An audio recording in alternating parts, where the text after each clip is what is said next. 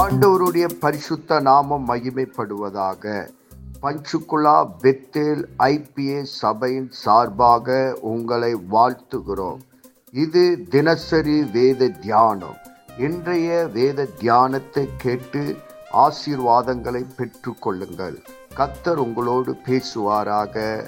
God bless you கர்த்தருக்கு ஸ்தோத்திரம் உண்டாவதாக. இன்றைய தலைப்பு மத்திய எழுதின சுவிசேஷம் பதினாலாவது அதிகாரம். இந்த அதிகாரத்தில் பதிமூணுலேருந்து இருபத்தி ரெண்டு வரைக்கும் நம்ம தியானித்தோமானால் ஈசப்பா வந்து வனாந்திரமான ஒரு இடத்திற்கு ஜெபம் பண்ண போகிறார் அதை கேள்விப்பட்ட ஜனங்கள் பட்டணத்திலிருந்து கால்நடையாக ஏசாப்பா கிட்ட வராரு.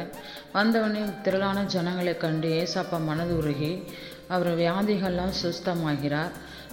சொஸ்தமாகின போது சாயங்காலமான நேரமாக இருந்தபோது சீசர்கள் வந்து அவர்களை அனுப்பி விடலாம் என்று சொல்கிறாங்க ஏசப்பா என்ன சொல்கிறாங்க அவர்களை அனுப்ப வேண்டாம். நாம்ளே வந்து போஜனம் தரலாம் என்று சொல்கிறாரு சொன்ன உடனே சீசர்கள் என்ன சொல்கிறாங்கன்னா ஐந்து அப்பங்களும் இரண்டு மீன்கள் மட்டும்தான் உள்ளது என்று சொல்கிறாங்க ஏசப்பா வந்து அதை என்கிட்ட எடுத்துகிட்டு வாருங்கள் என்று சொன்ன உடனே சீசர்கள் வந்து எடுத்து கொண்டு வந்து கொண்டு வந்து ஏசாப்பாட்ட கொடுத்தாங்க. கொடுத்த உடனே ஏசாப்பா வந்து ஜனங்கள் எல்லோரும் புல்லில் மேலே அமர வைத்து வானத்தை அண்ணாந்து பார்த்து ஆசீர்வதித்து இது கொடுங்க ஜனங்களுக்கு என்று சொன்ன உடனே ஜ சீசர்கள் வந்து ஜனங்களுக்கு வந்து கொடுத்து திருப்தியாக சாப்பிட்ட பிறகு பன்னெண்டு கூட மீதி உள்ளதாக இருந்தது.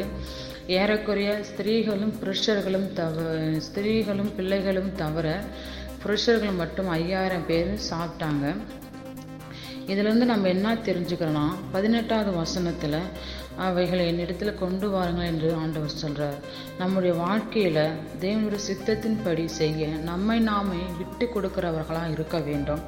அப்படியே பத்தொன்பதாவது வசனத்தை பார்ப்போமானால் தேவன் வந்து ஆவிக்குரிய போஷணத்தை ஜனங்களுக்கு கொடுத்தார்.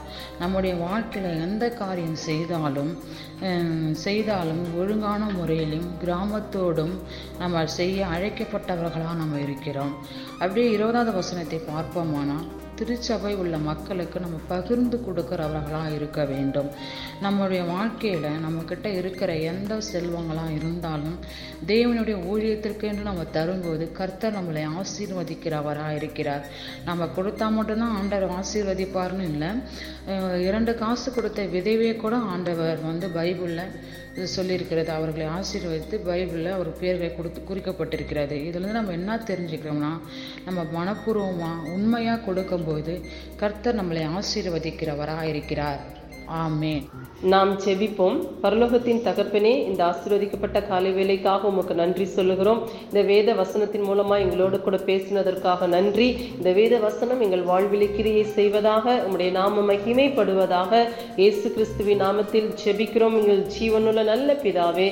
ஆமேன்.